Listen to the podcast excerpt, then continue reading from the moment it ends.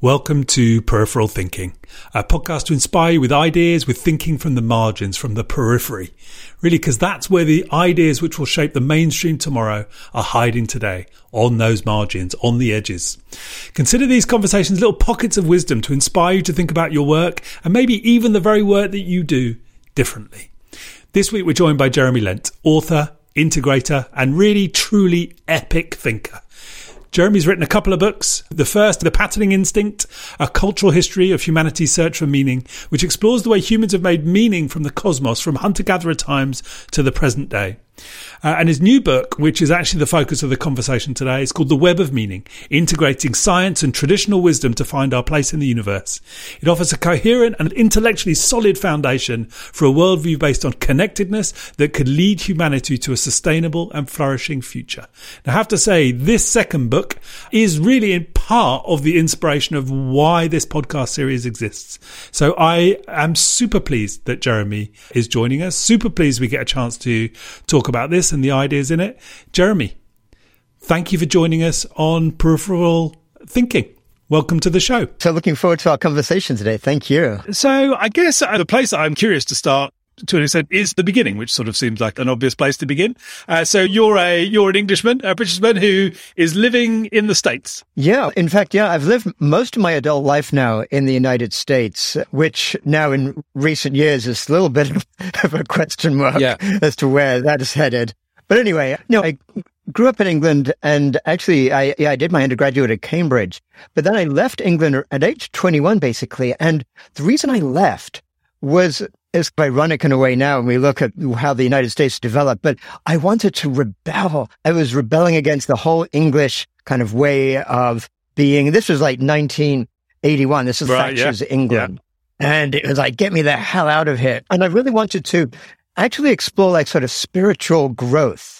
And instead of going east, I got transfixed as a teenager by those images of Woodstock and those hippies like taking psychedelics and just go, I was going, that's what I want. Of course, what I didn't know is I was landing in, in the early 1980s in Reagan's America. So things didn't quite go as expected. I ended up actually meeting and marrying somebody who'd been a hippie in the 60s and 70s and had traveled all over South America and just seemed so, it seemed so romantic. Like she'd lived with the indigenous people in Peru and all this stuff.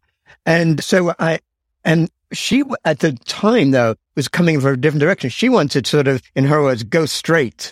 So I ended up actually with her raising two kids and going and getting an MBA and going right into the whole corporate America. I actually started my own company but th- so it was a very circuitous path to my life, which ended up with all of that crashing and me going through a whole deep exploration looking for meaning, which led me to the path I'm on right now. So you, you're based on the West Coast? That's right. I'm in Berkeley, California, because after this whole midlife crisis where my life crashed around me, because actually that my first wife and um, passed away some years back, she got very sick and I'd started a company, an internet company, took it public. And then she got sick. I left the company, looked after her. The company collapsed. I left it too early. She, I looked after for years, but she had some borderline cognitive dementia kind of thing. So I really lost my relationship with her even when I was looking after her. And I, I went through this whole crucible melting. And as part of that, I ended up going back to that original 21 year old looking for what is really meaningful in life. And really, I feel very blessed because I feel like I, when I finally did do that really path of true spiritual exploration, I had a half a lifetime of experience under my belt, which led me to really, I think, do a much more rigorous and serious search than I might ever have been able to do at age 21. I guess one, one of the things we'll definitely come to talk about, which I know you kind of reference, are the, the Taoist influences in there. And I, I know right. from my yeah. own, I, I remember reading when I was a student, I read The Tao of Pooh, which was my, my kind of first ever reading of, of, anything actually, which kind of offered me a different sort of lens on which we live. And so actually in a similar kind of, it's interesting how these seeds are sown at the whatever time they are and when the ground is kind of ripe for them to shoot. Yeah, you know, you're absolutely right. It was interesting for me when I first went to New York at age 21. Actually, I was living with a roommate in New York. And one of the, one day he gave me uh, a psychedelic and I walked around New York and just all the mean streets and going, this is not right. There's something better we need. went back to the apartment. He gave me a copy of the Tao Te Ching. It was this beautiful copy with these beautiful black and white images and this wonderful fonts and this wisdom. And I read it on the psychedelic and it felt so meaningful to me. I went, this is true wisdom. I had, I'd never come across this before in my life. Just this sense there was a different way of living life. And it, interestingly, it then took me sort of 20, uh, 25 years or so before I found my way back to that. But it was a similar kind of experience I had. Yeah. There, yeah. And it's kind of, it's, it's interesting. It's like with lots of, so I've had my own, in terms of my own kind of working life, about 15 years ago, I started practicing meditation and kind of immersing myself in more the sort of Buddhist teaching. And it's kind of, then my work since then is about trying to work out how all of these things come together. And I know one of the things, obviously, they talk about a lot in the kind of Buddhist teaching is that there is an event actually which kind of brings people back. And I'm kind of wondering then for your own sort of experience, the situation with your then wife, the crumbling, the kind of breaking down, the extent to which we need those situations, which I guess then has, yeah. you know, bearing on. What I, what I think is that it actually is unique in each person's experience. Some people are fortunate enough that even when they're just growing up in their adolescence or whatever, they might get it that there's a different way of being. With me, I, I felt that, but I didn't have access in my early twenties to a real source of wisdom that could really help me in that direction. So I got hauled into this kind of mainstream way of being. And then it took, because I built such a, it's almost like the more successful you are in that world, the stronger the barriers you build around you to actually explore anything different. So to me, it took this complete sort of crash of almost like a bell jar I'd, I'd um, created around myself to then fall into this melting crucible, which felt terrifying, but also felt liberating. And I do think that there is this sense in the Buddhist path that we all experience what they call dukkha, that sense of suffering, that sense, which is really the word dukkha is often translated as suffering, but it's really more a general sense of unease. This is not quite right. This world I'm living in, this life I'm living isn't right. But a lot of us then just learn how to manage it, how to adapt to it, how to soothe ourselves and not actually get to the heart of it. And I think it does take some moment to actually turn toward, towards saying, really it's almost like a notion of feeling a sense of love for yourself. You got to get to that point to say, I've got this one life and I love this being and I deserve something better than leaving this unease. And, and it's an or, shifting orientation towards wanting to actually alleviate that suffering that really, in my mind, starts the spiritual path, whatever direction that might then take. Because if I think about the, the numbers of people, of course, which don't even, they, they, just find ways to ignore the suffering or to attempt to ignore the suffering, or at least to ignore the, the noise of the suffering just to carry on going. That's right. And I think of them, The best way of describing that in my way, in my mind, is a sense of numbness, which is that it's this numbness to our connectivity, basically, which is something I explore in this book, The Web of Meaning. And this realization that we can actually Im- imagine um, in your physical body, if, if you've been given an anesthetic or whatever, and you're like, say your jaw is numb, you can touch it and you know you're actually touching it, but you don't feel anything. It's completely, you're just not even aware that's being touched. So similarly, um, it's like our culture creates this like psychological, this spiritual anesthetic in our whole being. So we're, we've become so numb to our connections within ourselves, with others around us, with the rest of life, that we don't even realize we are connected. And so we think that's our reality, whereas really it's just like this kind of spiritual anesthesia that our culture has instilled in us. Yeah. Uh, and so definitely something I want to come back to this kind of how we kind of unhook people from the kind of isolation that they feel, because I think that's a key part of what you're talking about. So the book, The Web of Meaning, so you've written three books, I think, have you? And two of them are nonfiction and one of them was, was a novel, is that right? That's right, exactly. Yeah. And yeah. so I'm kind of sort of curious. So the relationship between the patterning instinct and the Web of Meaning, presumably there is a kind of evolution there. One leads to the other. What's the sort of broad relationship between those? Well, actually, the two books were originally conceived as one book and I sort of made notes over a number of years for them there's one set of notes, which is this massive Word document that takes hours to load on my computer. It's so big.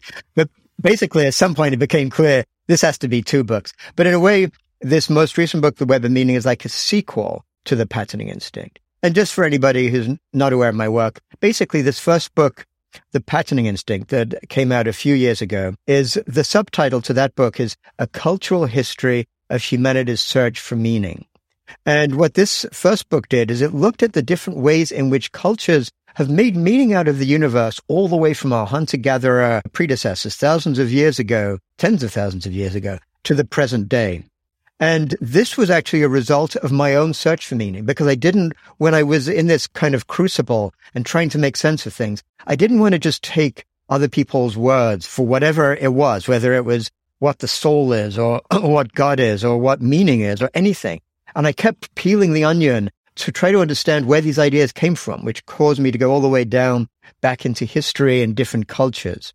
And so one of the ways things about that book that first book, The Patterning Instinct, is what arises from it is this realization that actually our worldview, or what different cultures have, shape their values. And those values are what have actually shaped history. and then by the same token, the values we have right now will shape the future. So that first book looked all the way up to the present day and looked at this kind of world in which we live in, which is unraveling at a rapid pace. And this new book, The Web of Meaning, and the subtitle to that one is Integrating Science and Traditional Wisdom to Find Our Place in the Universe.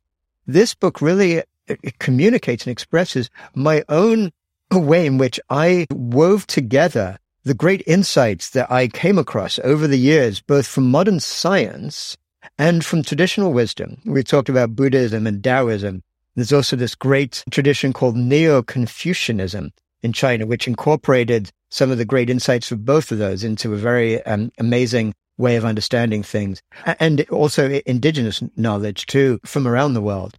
But all these great wisdom traditions actually show the same thing that modern science points us to, which is what I unfold in the book. Because in my own search for meaning, I didn't want to just take somebody else's ideas or just go for a belief if it didn't feel that my rational brain could feel satisfied. It had to be whatever meaning I came across had to be something that felt really rigorous scientifically for me, not just some sort of woo, I just believe it because it feels good.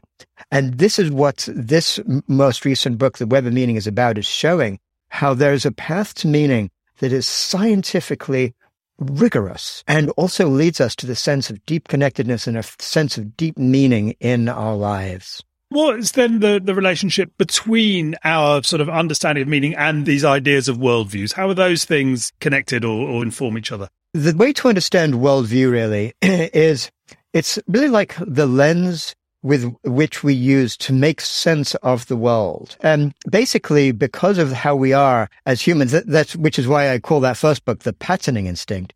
We as humans have a very highly developed instinct to pattern meaning into everything around us. That's why, like an infant, as soon as she's born, nobody has to tell her, hey, you have to learn how language works. Listen carefully to all the things that you have work around us because you're going to have to figure out language. Her instinct is to take these words and sounds related to feelings. And over the months and years, she begins to realize, oh, this is, um, there's a pattern here. And she learns that's the patterning instinct at work. So similarly, what humans do as we look at the universe is we pattern meaning into that, just like we look at the stars and pattern in and see constellations.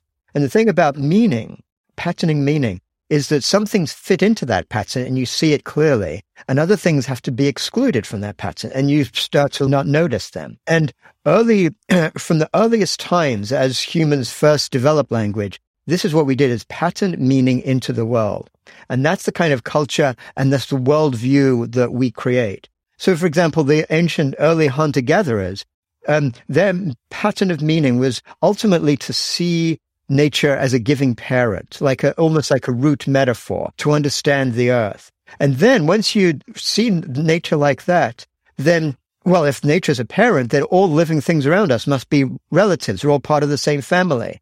And if nature is a parent, nature's not going to let us go hungry. So you trust nature and you have this intimate relationship with the divinity of nature. And that's how the whole worldview unfolds.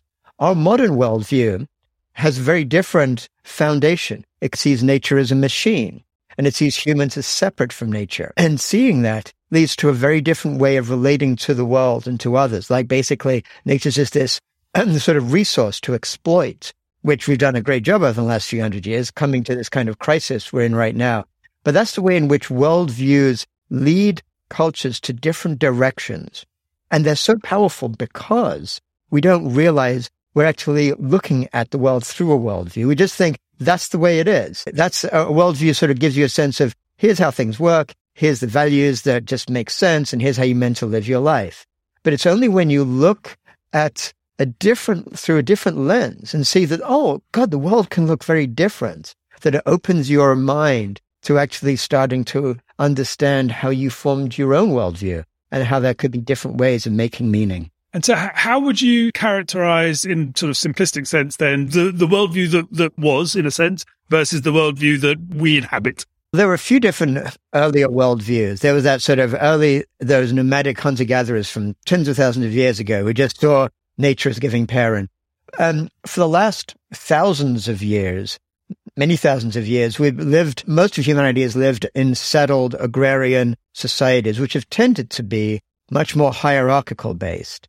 And those early worldviews developed this notion of there's a sort of divinity out there, but it's hierarchical. So you got to pray to this God. You got to appease the God and you got to sacrifice to the gods. And so they took their hierarchies in their society and assumed the whole of nature was like that. And it's really the worldview that we now have in our modern uh, day. The roots of it actually came all the way back from ancient Greece and from a couple of thousand years ago or more. There was a radical shift that they did and they began to see not so much this kind of hierarchy of spirits in nature, but they saw a split cosmos. And Plato is the one who was the best at describing this. And he saw as some sort of external dimension that was fixed and perfect. And there was this world that was polluted and changeable. And, and the whole point of everything was to get to that eternal dimension. And you saw humans as splits too. We had a soul and a body and the soul was uh, I'd link with divinity and the body was all with this kind of prison that the soul was imprisoned in. So when we died, our soul went back to perfection. And actually Christianity inherited that. And even though nowadays we think of science as being in opposition to religion and Christianity, actually that worldview incubated the scientific revolution because it actually sent, it made the sense that somehow our soul linked us to divinity and was in this body that wasn't really divine. And Descartes was probably the philosopher who really set the foundation for our modern worldview with his notion of, I think, therefore I am. Everyone's heard this is the most famous statement in philosophy, cogito ergo sum. And what does that mean? Well, basically, what it meant to Descartes and from generations after that was the very identity of me as a human being is my thinking capacity. That's, and that's in Descartes' mind, that was our mind or soul that links us to divinity. And that's the only thing that has true essential meaning and existence. So my body is just a thing, once again, that the mind is housed in. And other animals and living sentient beings, they don't think like humans. So they don't even have a real existence. And that's what led to this modern worldview of basically seeing each human as separate from our own bodies separate from each other. And so the whole notion of existence is to just be, is to be as selfish as possible and look out for ourselves, separate from nature, seeing nature as just this kind of machine to figure out how it works and then exploit it to its max. And that worldview, Haji, had incredibly powerful implications. It led to the scientific revolution. It wasn't all bad. It led us to actually understand how the world works in many ways, giving us technology, and all the great benefits, electricity, the, things like the germ theory of disease, allowing us to discover hygiene and, and allowing me to talk to you right now over thousands of miles in real time and people to hear our conversation. Amazing stuff we can all be so grateful for. So it's not to disparage the modern worldview, but it's led to an imbalance where we have now exploited nature and the few lucky elite within humanity have exploited others in the rest of humans so extremely that everything is now unraveling. We're moving towards a, a really a crisis, a major existential crisis of civilization where we're having ecological breakdown, not just climate breakdown, but the whole, our whole ecology we've like overshot. And then there's this incredible imbalance of inequality within our own human species, which is driving societies to unravel. And those, those issues we're only going to be able to truly solve from a different, looking at reality from a different lens. A lens which, as I show in this book, is actually scientifically valid. These ideas from Descartes and the scientific revolution, great ideas when they were developed hundreds of years ago, but now they've been shown to actually be very limited and to have serious flaws what were the cultural conditions that meant that worldview that sent us scurrying down that path? What was the condition of the soil, if you like, that meant that worldview was so resonant and then so exportable? That's actually a very profound question, and it's not easy to figure out the the answer to it. Like basically, because I was talking earlier about how worldviews shape history and shape culture but there's a almost like a reciprocal feedback effect because also the actual way in which people live affects their worldview. And I think that's where you're coming from. Why does one worldview become dominant and not the other? And it is very much this kind of complex feedback loop.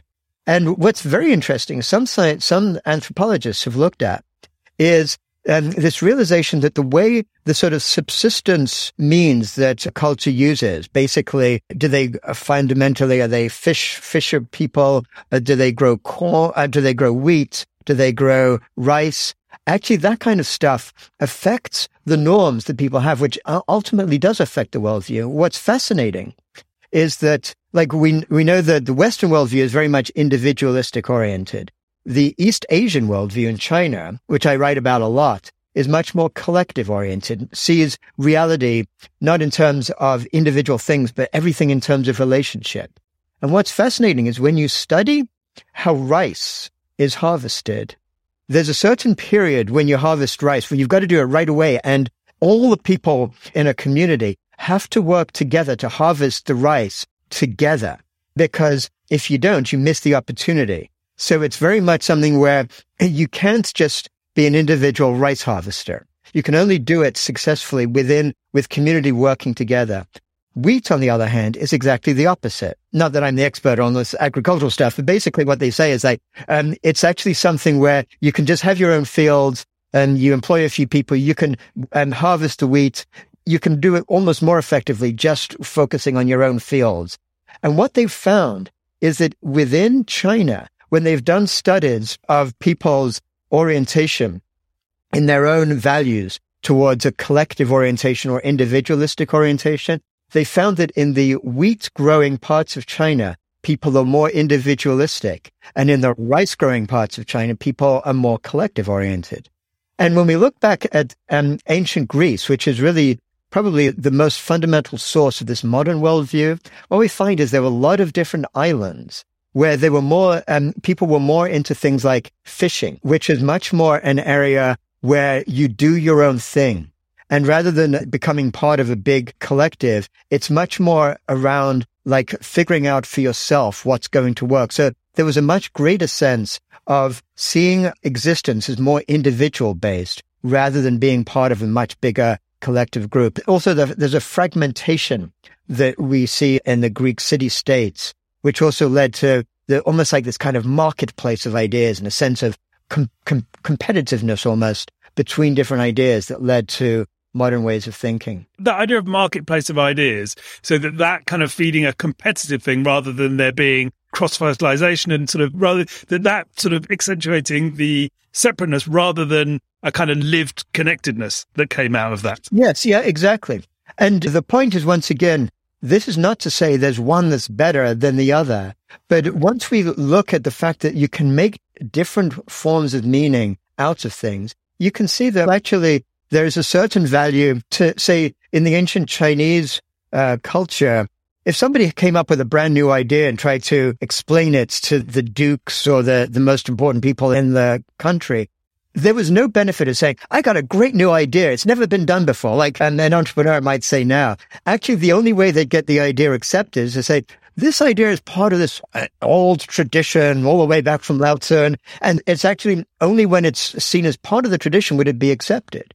Whereas in the West, there was right the way from ancient Greece onwards, there was a sense that different philosophers would actually, and um, just like now when we get um, somebody puts out something on the web and asks for donations, they would make their money by offering these schools and people would donate to pay. And so they wanted to compete against the, the other philosophy. My idea is better because of this and that. And so they developed the whole notion of a theoretical proof in logic as a way of sparring almost with their competitor down the road so they could earn more money in the marketplace with their idea. So there's a wonderful, obviously, quality that comes from that. So many of the great ideas we've had in the last couple of millennia um, have been around coming up with something new and showing that it's better than what was there before. But it also loses that sense of trying to see how things connect with other ideas around you and how actually um, by um, integrating things, it can actually be more more sustainable and actually be a richer experience than something than the sort of modern entrepreneurial move fast and break things kind of way of thinking. What I offer, what I suggest is that when we look at a, at a different way of being right now, is not to reject the great value of this dominant worldview, but to use its benefits and integrate it with some of these other great wisdom traditions from the past, this recognition of deep interconnectedness, recognition of being part of all life. And some things I would say it's time to discard, like the notion of conquering nature the notion of seeing ourselves as separate from nature, that's been shown to be just wrong scientifically. And when we start to look at nature actually as being something that we actually are, something that we're part of, and we can actually begin to look at what is special about us as humans, not as something that is going to dominate nature, but also not as something to be ashamed of, not something to feel bad about, but to look with a different orientation. How can we use our technology? How can we use a unique way of thinking to actually integrate, to harmonize with nature, to be of benefit to other life as well as benefit to ourselves. It's known as symbiosis. I don't know if it's in your book or somewhere else, but the definition of nature in the dictionary is everything other than man. I think is that what it is? Oh, that's so interesting. No, I haven't seen that, but that makes sense. That would be what uh, that's basically what a modern worldview says. Right. I've also uh, was reading Iain McGilchrist's work and kind of understanding around the different hemispheres, and it feels like what you're talking about a little bit is the kind of descent to one quite small and distinct part of our brains, and that becoming a really central part of our whole existence. And in a way we've just lost sight, lost connection of the much broader, much bigger picture. Yeah, I think that is absolutely true. Iain McGilchrist writes this yeah, f- fabulous, deep writer about how basically, in his terms, the left hemisphere of the human brain has become dominant way over the right hemisphere. And the right hemisphere is the part that looks at our connectedness and, and more and can be comfortable with ambiguity. And the left hemisphere is the part that makes narratives and stories about things and looks at that sort of scientific way of looking at things. I agree with what he says, but I focus a lot on that left hemisphere in the prefrontal cortex because that's the most developed part of the human brain that looks at things symbolically and allows us to have what I call a conceptual consciousness. And in fact, when I was first uh, for years working on developing my notes to that first book called The Patterning Instinct, I actually, my initial working title for the book was called The Tyranny of the Prefrontal Cortex, because that's what I saw, like just like McGilchrist, the, that symbolic way of thinking has um, established a tyranny over the other parts of our being.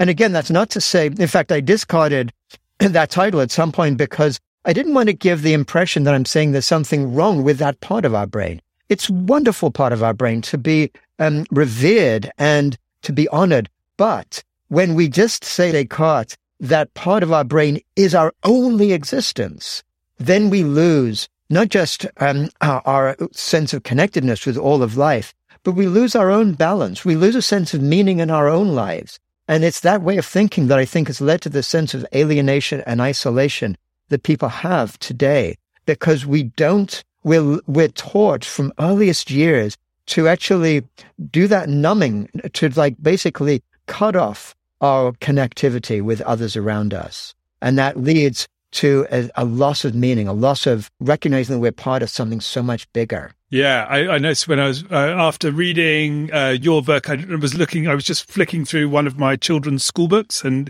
he, he, was only little, like six or seven. The school book was from when he was, and really struck by the categorization of everything. They're showing you these kind of species, the lineage of the thing, and there's nothing about the connection. And so kind of was just really sort of struck by from the earliest sort of times, the most susceptible minds essentially were having that story played out over and over again, and still today, of course. I think that's a really good point. And in fact, you know, we see the very notion of intelligence that we have is based on their IQ. And the IQ testing it doesn't actually test intelligence. What it tests is a certain type of intelligence, that conceptual left hemisphere intelligence, which is why what's fascinating is we see over the last century, IQ scores have inexorably gone up and up, almost like reliably every decade all over the world for a century. It's not because humans have become suddenly we just evolved to become smarter.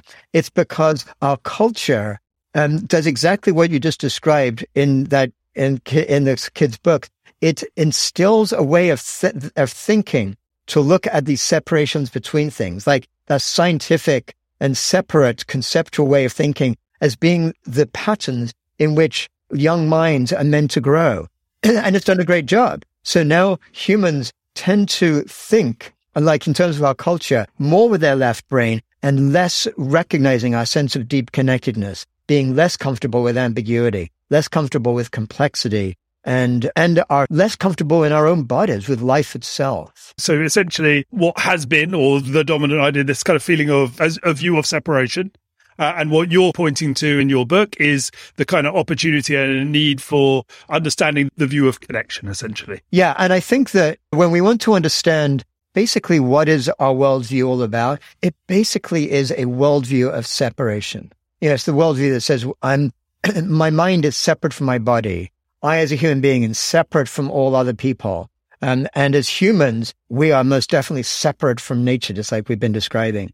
And a worldview of connectivity actually tells us what modern um, sciences have been pointing us to. And I'm talking about things like systems science, systems biology, complexity science, chaos theory, network theory, evolutionary biology. All of these sciences, basically, are sciences of connection, which look not just at trying to make sense of things by looking, breaking them apart and trying to understand them in smaller and smaller pieces, which is uh, a form of science called reductionism, which again is not, there's nothing wrong with reductionism, but it's not the only way to make sense of things. And these other sciences of connectivity that have developed a lot in the last few decades, they show something very different. They show that actually we can make sense out of complex systems, which involves any living system, our consciousness, our societies, um, are the ways in which, uh, um, like our living bodies, we can make sense of those by focusing not just on each individual part, but focusing also on how they are connected. And once we look at these complex forms of connectivity, what we see is certain emergent principles arise that you could never understand by just focusing on the separate parts. That's what we find from modern science. But those, um, that recognition of emergent principles leads us to a deeper understanding of the connectivity of all things, which again is something that then leads us to some of the great insights from Buddhism and Taoism and indigenous wisdom that have been discarded as being unscientific but actually lead us towards a deeper scientific understanding, in fact. In, in, terms of introducing people to some of those, just the ideas behind the kind of Buddhist ideas or the Taoist ideas or even the, the, the kind of Chinese ideas, is there a sort of uh, a kind of easy way, an easy little backstory into those at all? One way of looking at things is I'll just give you uh, the sort of story of how I came across this kind of linkage between things, basically. Because as I was in these early years, in my own exploration. And I was both trying to understand earlier cultures. So I was reading a lot about, for example, traditional Chinese culture. And I was also trying to understand science. I, I first started off with a sort of Richard Dawkins type science saying we're just driven by selfish genes and we're all separate from each other and that's just the way it is. And if you don't like it, sorry, that's reality, folks. And so I said, okay, I'll accept that if I need to. But then when I came across systems sciences, and I started to learn about complexity theory and started to learn about how when complex systems interact, you get these emergent realities. And you get things like fractals, for example, which is like you begin to determine different patterns that exist at different scales um, you know, the fractals are something we see in all self-organized systems, in all of nature, like on the patterning of leaves, the patterning on lightning, the patterns of our own neurons or our cap- capillary system and, and our blood system. And all of these show self-organized activity because the patterns that emerge then expand at different scales, all the way up to really the pattern of ecosystems and all of life that we're all part of this fractally connected system. So there was this one uh, really wonderful leading uh, complexity theorist called Stuart Kauffman, who studies these things at a, he works at a, an, an institute called the Santa Fe Institute, which is the leading institute in understanding this stuff. And he writes books that with titles like At Home in the Universe or whatever. And what he shows is that these new principles, in his words, lead us to new territory. And he was saying in his book, um, this, the principles of self-organization, like they offer a new territory that's never been explored before. And we need, it offers like a new way of making sense of the universe, which we've never as human beings come across. But meanwhile, here I was reading about these Neo-Confucian sages in China from about a thousand years ago who had taken the, the ideas of Taoism and Buddhism and put it into this whole understanding of the universe. And when they looked at the universe, they said basically it's all created, it's all of it is what they called chi, which is like matter and or energy. But then they said, but the chi is organized in certain ways. and they had a word for the, the patterns of organization. They called it li, which meant originally like the patterning of jade or so it was like this notion of these complex ways in which things worked. And they said no like nothing exists without those patterns of, of organization. And what we need to do to get real wisdom is explore how those patterns work. And they did. They spent generations of brilliant philosophers looked at understanding these patterns of organization. So when I read this guy, Stuart Kauffman, talking about how in, uh, in human history explored these patterns before, I said to myself, actually, we have, just not within the Western way of thinking, but this notion of Li that the Neo-Confucians have, this recognition of that by understanding our connectedness, we can get a deeper understanding as to who we are. We're actually looking at the same reality that modern science is understanding. And that connectedness leads to a different way of, of identity, of who we are as human beings. Because when I start looking at connectedness, I stop seeing myself as a separate individual. I start seeing that who I am is actually a result of and my very consciousness is a result of generations of ideas that have come before me, that have come into me, these um, sort of principles of patterns into my own consciousness, that my very being is something that's always turning around. Actually, there's not a single cell in me when I was a little kid that's in me now, that it's actually the stuff that makes me what I am is the pattern of the ways in which all these things interact with each other rather than the actual stuff that I'm made of.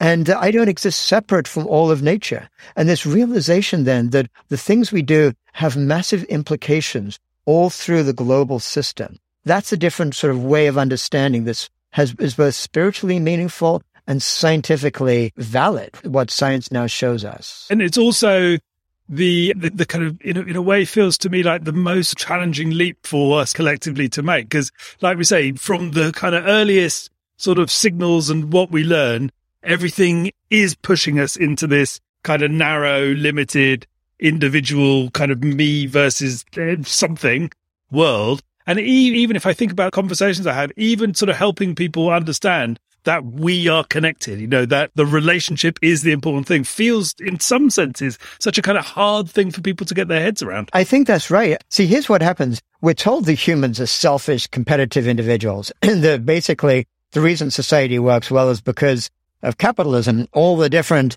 selfish stuff that people does actually makes the most efficient and is optimizes for everything. And then um, it becomes a self-fulfilling prophecy because we develop institutions that only reward that kind of selfish behavior. and so then, you know, when children grow up and become adolescents and start thinking about what they're going to do in life, they're led towards wanting to do stuff that gives them the status and power in our society that they think they're meant to want because they're not even aware there's other values to be looking for. And so the selfish behavior does get rewarded. So it becomes self-reinforcing. So then a person on the street will say to you and me having this conversation, well, what are you talking about? Come on, selfishness gets rewarded. We are selfish. This, the very proof of it is that the selfish people are the ones who are most successful and the ultra billionaires and all that stuff. So it's a cycle that we get stuck on. And it's actually what the reality is that humans, in fact, what separates us, what differentiates us from other primates is the exact opposite, is our ability to cooperate with others who are even not kin. Is actually we have moral instincts. We have an instinct to um, actually want to share with others. We love people actually who we feel are generous and who are not like basically selfish assholes. And that's something that as humans, we evolve in that way. We want to work together. We evolve to want to be part of a group, to want to be connected with all of nature. But our society, ever since, really ever since the birth of agrarian empires, but especially since the birth of capitalism in the last few hundred years, our society has led us in a different direction. So we have to basically at some point step off what is called by some people the hedonic treadmill. It's this treadmill that society puts us on, which is run faster and you'll be more successful. And you do that. And then it just says, okay, now you run even faster. And it's a system that is based on growth. It's a system that's based on kind of pulling human energy and minds into the system in order to exploit the rest of nature even more rapidly, in order to ultimately make the elite who are the only real beneficiaries of the system, even wealthier at the expense of everybody else. But we're so stuck in that that once you're on that hedonic treadmill, it's very difficult to get off. In just the same way that if you're running on a treadmill and you try to stop or try to jump off, well, you, you can't. You end up like falling and crashing. You're stuck in there. And so somehow that's the, that's that we began our conversation with this place of it takes some sort of meltdown or some kind of crisis often for us to then start to look and say, what is going on? Why have I spent decades of my life like working hard, doing all this stuff, not having a deeper connection with my family, with my kids? Um, why am I feeling so dissatisfied, not doing the things that I really care about? And you ask those questions and oftentimes that's that bleakest moment when you go, what the hell have I been doing can lead to the greatest potential for actually finding meaning in your life because you get to realize that actually there's a different way of living that doesn't require that hedonic treadmill. And because the system needs us to be part of that treadmill, and the system tells us that's no good. The system needs growth in gross domestic product. And so if I stop buying fancy stuff from the supermarket and start growing my own vegetables, I'm subverting the system you know, then I'm eating without actually adding to the, the gross domestic product. I'm not doing what I'm meant to be doing, but I might be feeling a lot better about, about something deep in my heart. One of the other things was just coming to mind as you were talking uh, sort of some months ago before COVID when people went out. But I was I was out and we bumped into a, a young guy who was a student at, uh, at one of the universities in London at UCL. He was Chinese, Hong Kong Chinese, and uh, we were talking to him, and he, you know, was over and studying in London as there are sort of many sort of Chinese students there. And we were talking about what he was going to do after he finished. And he felt so much pressure to repay, not literally, emotionally repay the commitment of his parents to, you know, I'm going to get the job with the, in the kind of bank or the management consultancy or whatever it may be, that actually the, the tracks that were laid down, you kind of wonder what is the kind of moment that has that person thinking differently or looking around for something else? What will, what that might be. That's right. And it does, it takes a lot. And really suggestion to anyone listening to this who's thinking about it is to really begin by just looking inside yourself. And that Buddhist n- notion that we all live in this place of dukkha, oftentimes when we're not used to that idea, and when I first came across that, I said, wait a minute, what a depressing view of looking at life. Like that we're all suffering. Come on, there's got, but actually what it takes a while, but what you get to realize is that is actually the opposite of the depressing view of looking at life. Because once you realize that actually deeper layers within you are not feeling fulfilled, not feeling satisfied, it opens up to this possibility to then, then you need to look at that with curiosity rather than with a sense of guilt or um, anger, like, how did I blow it so bad? Or like, what a jerk I am that I've done all these things. Or, or there can be this notion of when you feel in those levels of, of not being content, You say, let me not go there. I'm scared because who knows where that'll lead to? Like there's probably layers upon layers. And, but when you approach it with a sense of kindness to yourself, a sense of compassion, a sense of realization that all of us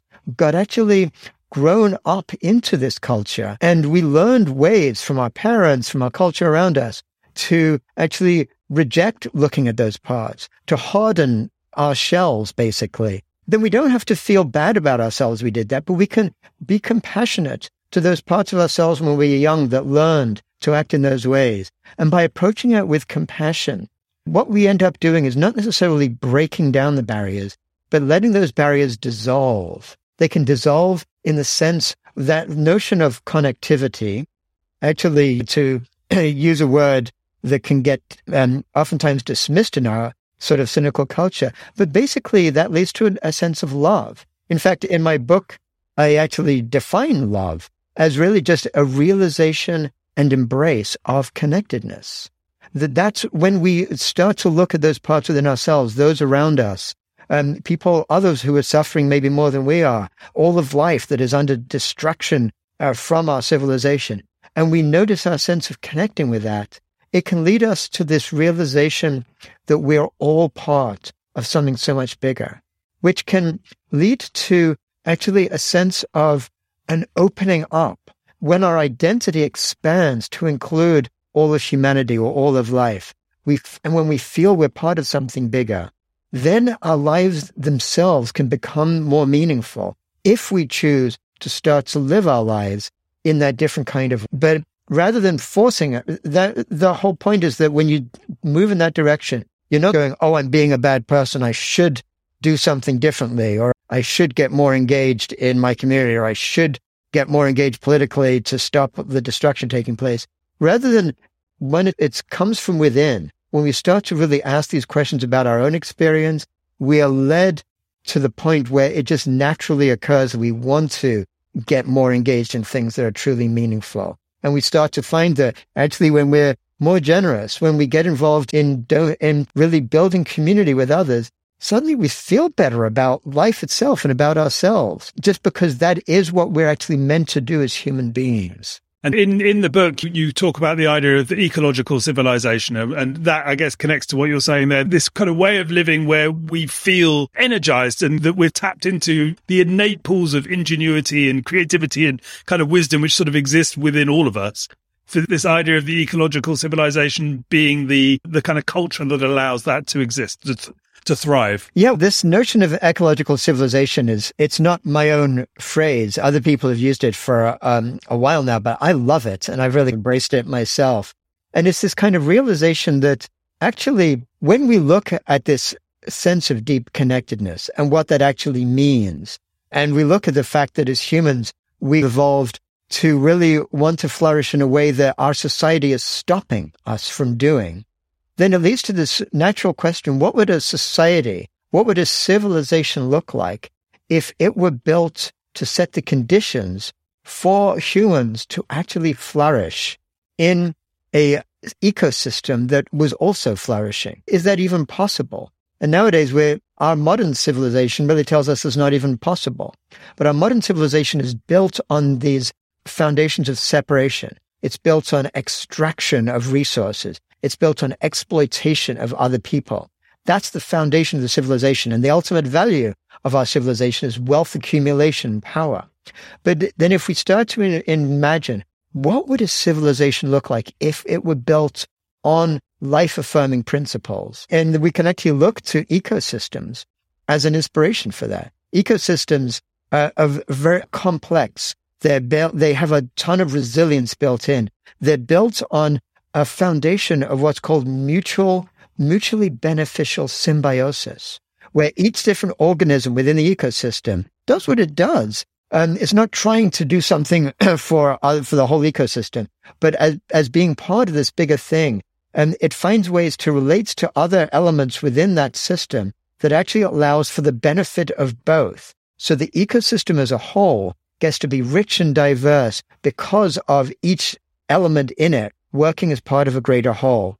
When we think of what an human society would look like if we're doing if we're based on something like that leads to this vision of an ecological civilization, which would really lead to a, a reorientation of how things work, everything from education to the way business is conducted, to the way corporations are allowed to act, and to the way governance works, to the way we manufacture things rather than just um, kind of exploiting stuff, manufacturing them to be circular so that we had a, like a circular economy, actually organizing things so that we had the basic foundations for human dignity, like enough income available to every human being, access to housing, education, healthcare, and fundamental rights of every human being, setting the civilization on that basis.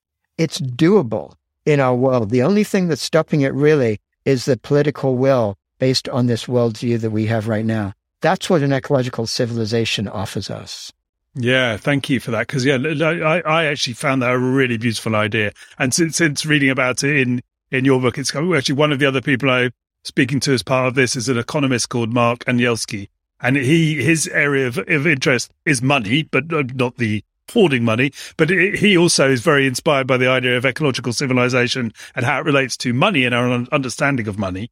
But uh, so I'm curious like you say, the, the thing that is stopping us, well, between where we are today and where that might be, is the kind of political will, is entrenched interest, is the power of the corporation, particularly the big corporation, and those sorts of power structures. Uh, and I guess in some form, beyond the kind of remit of this conversation and what we are able to do as individuals, there is a crumbling, right? So of all of the kind of systems on which that they represent and that they are hidden behind. In some form, there is a crumbling of those things, which creates opportunity for new ideas, new things to kind of flourish. And I think you, you talk about in the book, or I've heard you speak about that as things crumble, people start to look around for new ideas. I think that's right. I mean, one way of, of thinking about that, I think it's a very powerful concept because really when we look at the world today, I'm not a Pollyanna, and there's no reason to be particularly optimistic. Things are and getting worse and worse. Our countries are not dealing with um, climate breakdown. They're not even looking at the real sources. Corporations are getting more and more destructive and exploitative. Inequalities are getting even worse. And we are headed at the moment at an accelerating pace towards a precipice. But the thing that leaves me with some degree of hope about this is if we think of our current civilization like a weave of a fabric, when something is very tightly woven together, you could try to tear it apart, but you, nothing you can do about it. It's just stuck. It's like there. But imagine like the weave of a fabric that is beginning to unravel. And when things unravel, each string has less connection with everything else. And uh, this is, there's not an invitation to tear it apart. We don't want things to collapse in our society. But there is this possibility of reweaving the way in which all of these things work within the fabric of the civilization as it unravels. So what that means, and when we look at our society itself, is rather than saying like revolution, what is really about is actually creating new structures that are structures of meaning within community, communities getting together and building businesses and opportunities based on a sense of the commons, people sharing their ownership, sharing the power together, and looking at ways in which we can do things that are better than the current system. And they can be more effective than the current system. And we can you know, build cooperatives. We can move into agroecology, develop approaches like permaculture and regenerative agriculture, redesign our cities, so they can be more people friendly and look at technology from a view not about how I can make the next billion dollars, but how can I empower people to connect better?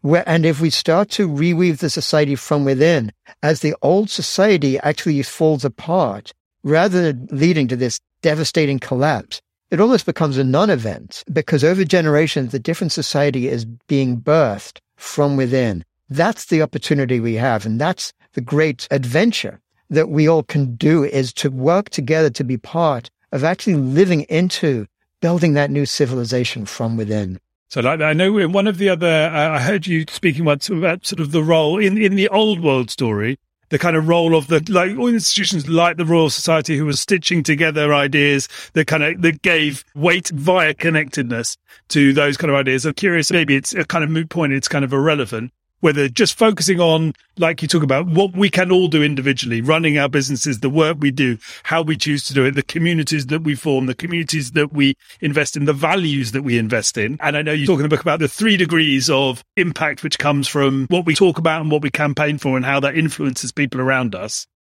Uh, and whether it's actually just all that's important is just focusing on that, or whether it is also simultaneously important to be thinking about, you know, what's the equivalent of the Royal Society for this kind of movement? Yes. Well, I think that what's very important is anybody who has that desire to be part of really building a more life affirming future for, uh, for humanity and for all of life is to look at almost three different layers of scale to do that. It's a little bit like we were talking about fractals before. One is within each of us, or uh, we can what's called like decolonizing our own minds. We can look at the ways in which those structures of thought from the past shift our and have affected us and try to learn to transform within ourselves. We can also um, get really much more connected with community around us, recognizing that it's in that place of community that we as humans really work best.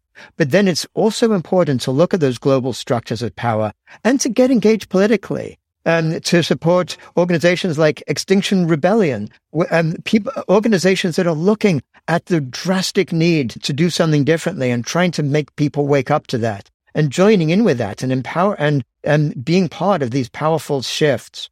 So I do think that's all, and each of those different layers of engagement are all important. And it's not like one comes before the other uh, or one is better than the other, but one informs the other. And each one then amplifies our ability to do that transforming at that different levels of scale.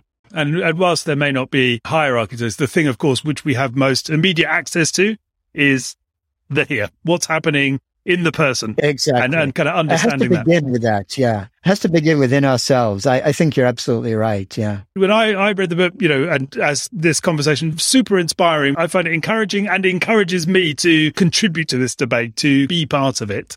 Uh, and I guess if I think about anybody who's kind of sort of listening, what your final invitation to to people might be as they disappear off to the end of the podcast. Thank you. Well, basically, the invitation is to anyone who actually is looking at what's going on in the world right now and maybe feeling concerned at all about this kind of future that um, seems to be beckoning, like this really potential, really terrible future, or this potential for a, a turnaround, for something positive to happen, is to realize that what happens, it's not a spectator sport. Part of this realization of interconnectedness is to realize that each of us it, we're not like in, in the stands watching the game saying which side's going to win. We're actually part of the game. We're actually part of creating that future. And each of us has a part to play in this deeply interconnected system that actually is the future unfolding. And once we realize that, we kind of realize that every conversation we have, every action we take, every decision we make is actually part of this amazingly complex future that humanity is creating for itself. So just to feel into that and realize that if, and anybody who really cares about that, about a sense of life, cares about their own children and grandchildren and future generations, who cares about really a, a really flourishing future, to realize that's something that each of us has agency to be part of in helping to create. Thank you very much, Jeremy. I really appreciate the opportunity to speak to you.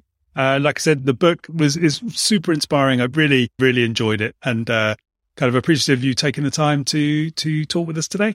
Well, thank you, Ben. It's been a great pleasure having this conversation with you, uh, and I look forward to more. Thank you. Take care now. Thank you for listening. I hope you enjoyed the conversation with Jeremy. If you did, or even if you didn't, uh, if you think there's someone who might enjoy it or might dislike it as much as you have, please share it. Please forward it on. That is the lifeblood of this. So really appreciate uh, you taking the time to do that. But most importantly, I appreciate you taking the time to listen. I hope it's delivered you that little pocket of inspiration that we promise. Uh, if you're keen and curious to find out more uh, about what we're doing, all of the information about this series is hosted together with all of the other work that we do. You can find everything at buddhaontheboard.com. That's buddhaontheboard.com. Uh, go look at peripheral thinking there. There's an opportunity to sign up to be kept up to date with all of the developments as new conversations are released. So head along there, check out some of the things that we're doing, sign up for updates, and I look forward to having you along for the next one. Love and blessings, people. Bye bye.